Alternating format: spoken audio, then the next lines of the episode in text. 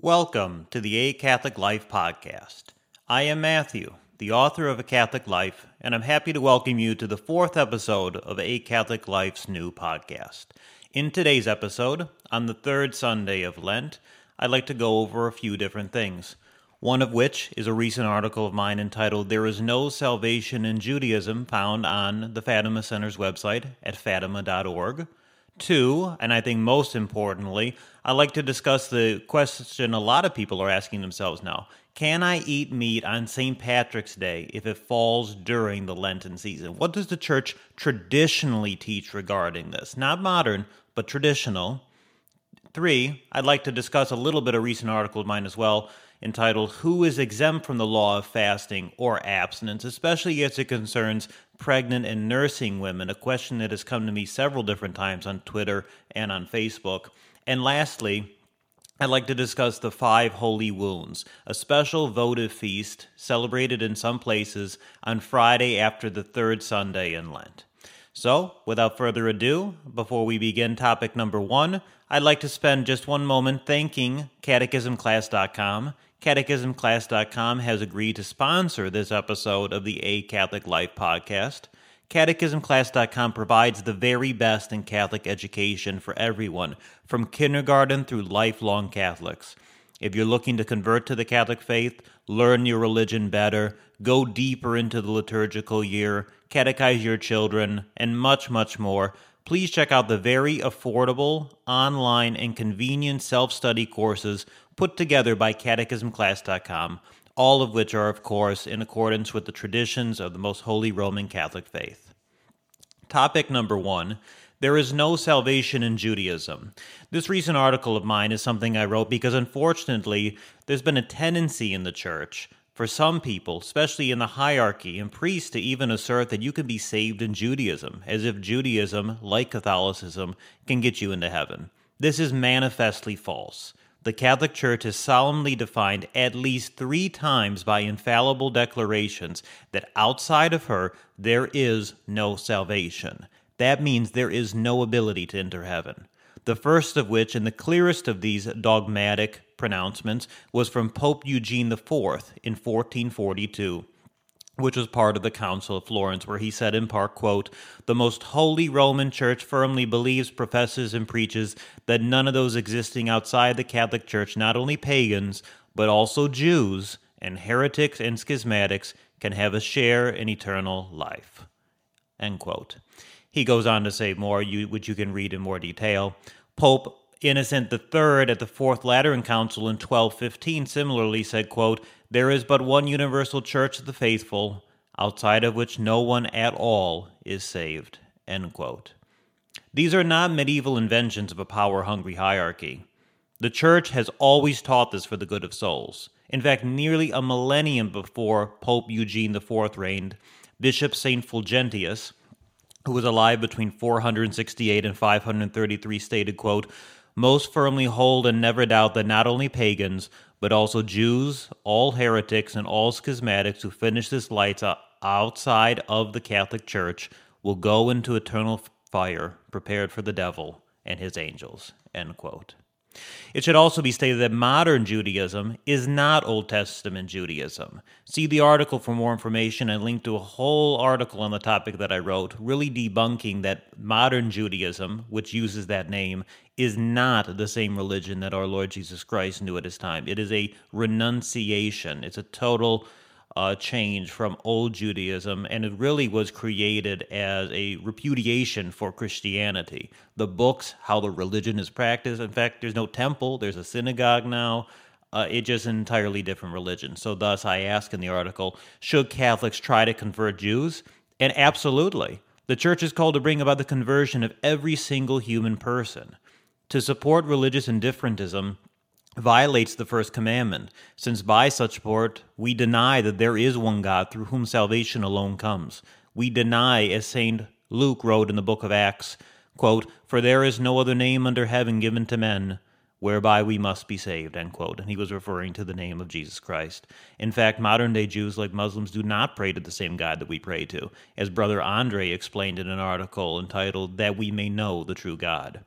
And it should also be stated the Catholic Church is not and has never been anti Semitic. We do not look into a person's skin color or ethnic background to judge them. Those who practice modern day Judaism, whether they are of Semitic origin or not, are all called to salvation in the Catholic Church under the most holy name of Jesus Christ, outside of whom there is no salvation. And since our entire salvation depends on knowing, loving, and serving God in the Catholic faith, and the failure to do so leads to eternal suffering, why would someone refuse? So please, if you can, please spend some time and think about ways you can evangelize the Jewish community.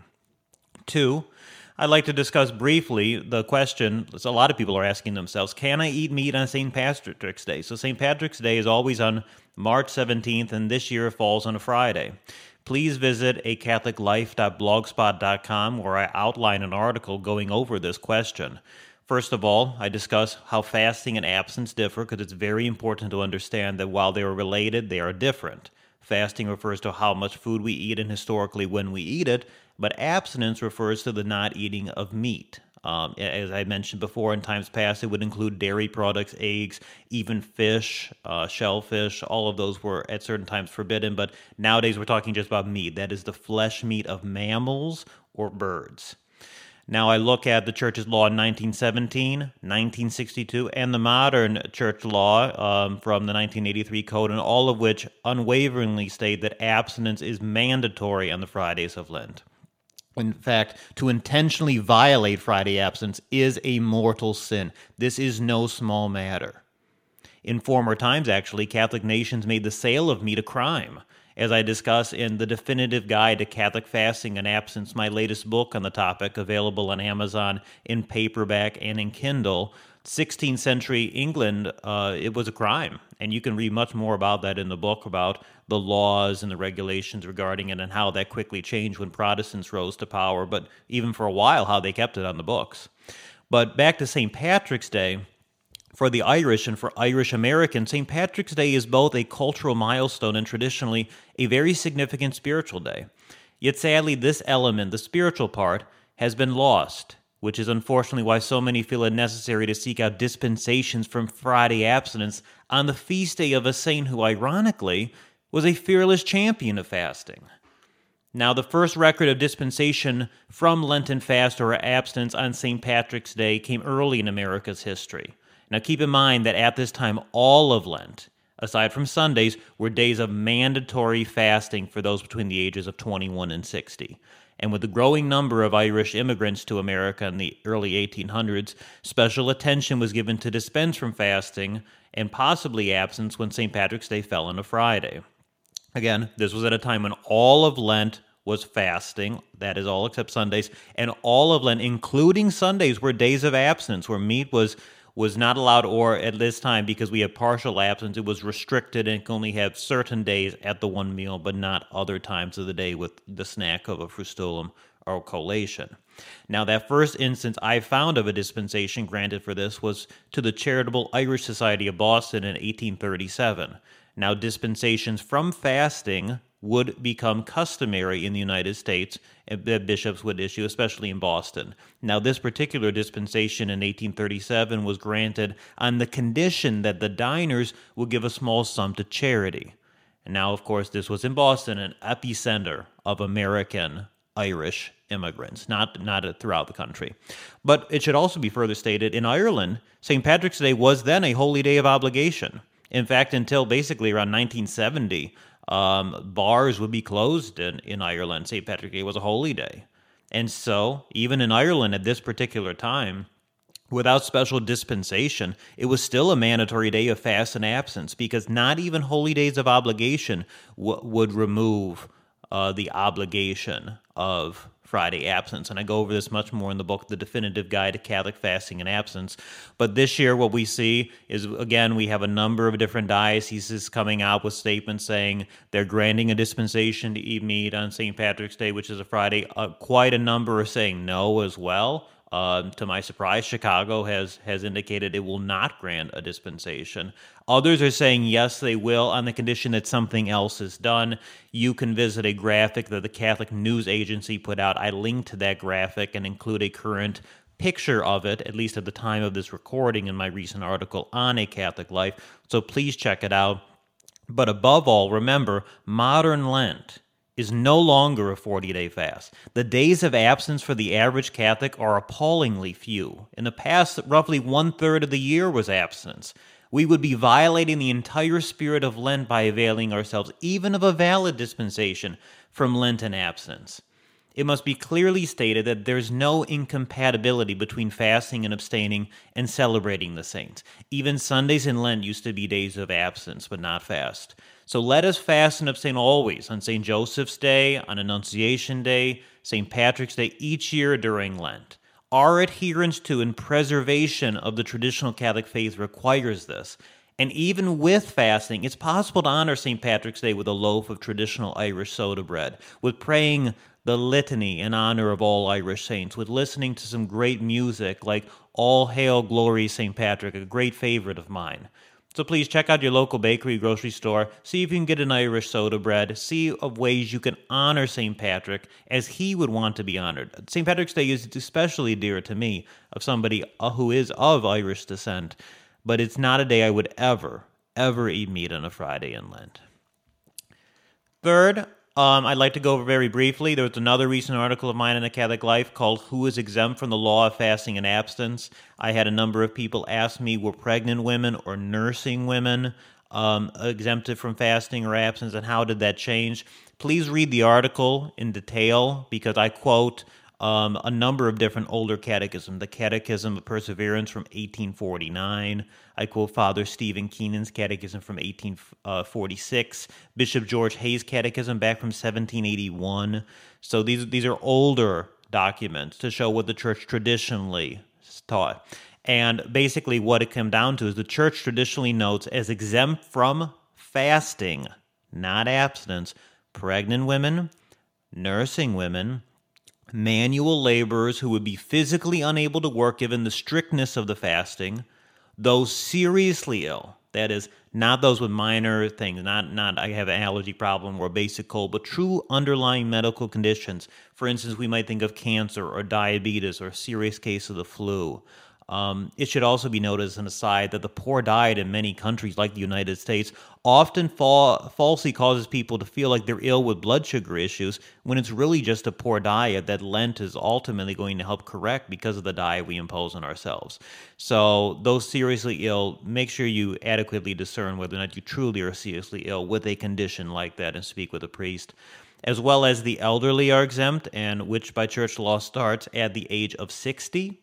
Uh, but it should be noted as well that those under the age of fasting are also exempt. Traditionally, for a long time, that was 21. It is now 18 by modern church law, though actually in the Middle Ages it began as early as age 10. And even St. Thomas Aquinas mentions how children under the age of 10 may not be required by their age to fast, but due to their sins and their disposition, uh, because you can sin obviously before age 10, you might be required in, in, the divine economy, really, to fast. So there's much more information to look at there, but those categories are exempt from fasting. So pregnant and nursing women, especially, are exempt from the law of fasting, which unfortunately is only two days a year now.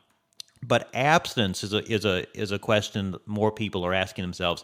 And traditionally, no, there is no exemption from abstinence. Pregnant women and nursing women should still observe the law of Friday abstinence. In fact, even abstinence throughout all of Lent, as it was traditionally done.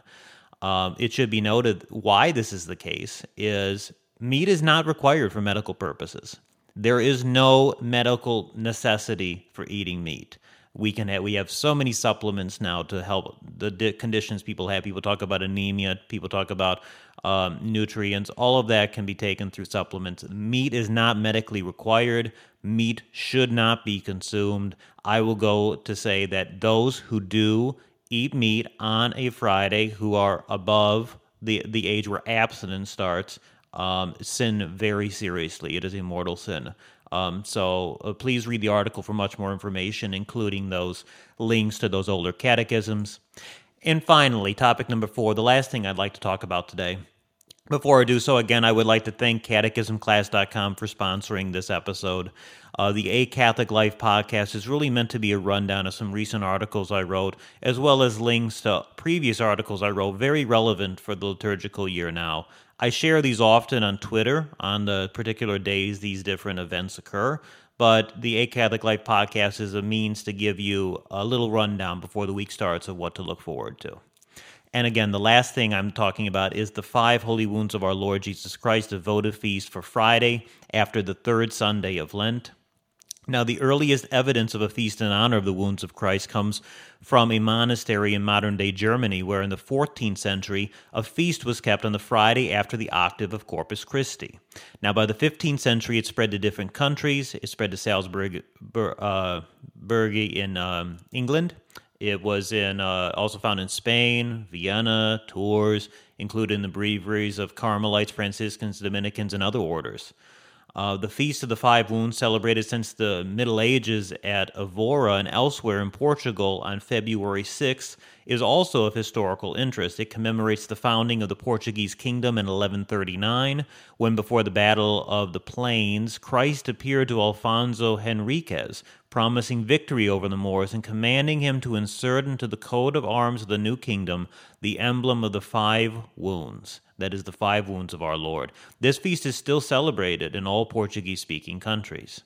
Now, in Venice in 1766, um, there is evidence there of one of the earliest series of movable feasts in honor of Christ's Passion, and that has the Feast of the Five Wounds on the second Sunday in March. It was granted uh, subsequent, um, subsequently in 1809 uh, to Leghorn for Friday after Ash Wednesday, on which date is still kept in many dioceses in Tuscany and elsewhere, like in Mexico. But ultimately, by 1831, when the feasts in honor of the Passion were adopted at Rome by the Passionists in the city, this feast was assigned to Friday after the third Sunday in Lent. The office is one of those bequeathed to us by the Middle Ages, and this feast is not celebrated in the entire church, it should be noted. The office and the Mass subsequently are found in the appendix to the breviary and the missal in the pre 1955 missal. So that's a, to me a very interesting history of how so many different places are celebrating a special wound, a special uh, feast in honor of the five holy wounds of our Lord. So this Friday is also a great day to pray the collect from that. You can find a link to that in the show notes uh, to the propers from that votive feast. And then this Friday is also a great day to pray the indulged prayer to the cross for Fridays in Lent, something we should also pray as well as the Stations of the Cross on Fridays. Thank you for listening to the A Catholic Life podcast. I hope this rundown, which has gone a little bit longer than normal, uh, is helpful to you in your spiritual lives. May all of you have a wonderful St. Patrick's Day, and may we all keep the traditional Catholic fast and abstinence, which underscored Lent, so that we will be able to celebrate with joy the upcoming feast of our Lord's resurrection. God bless. qui dolis peccata amor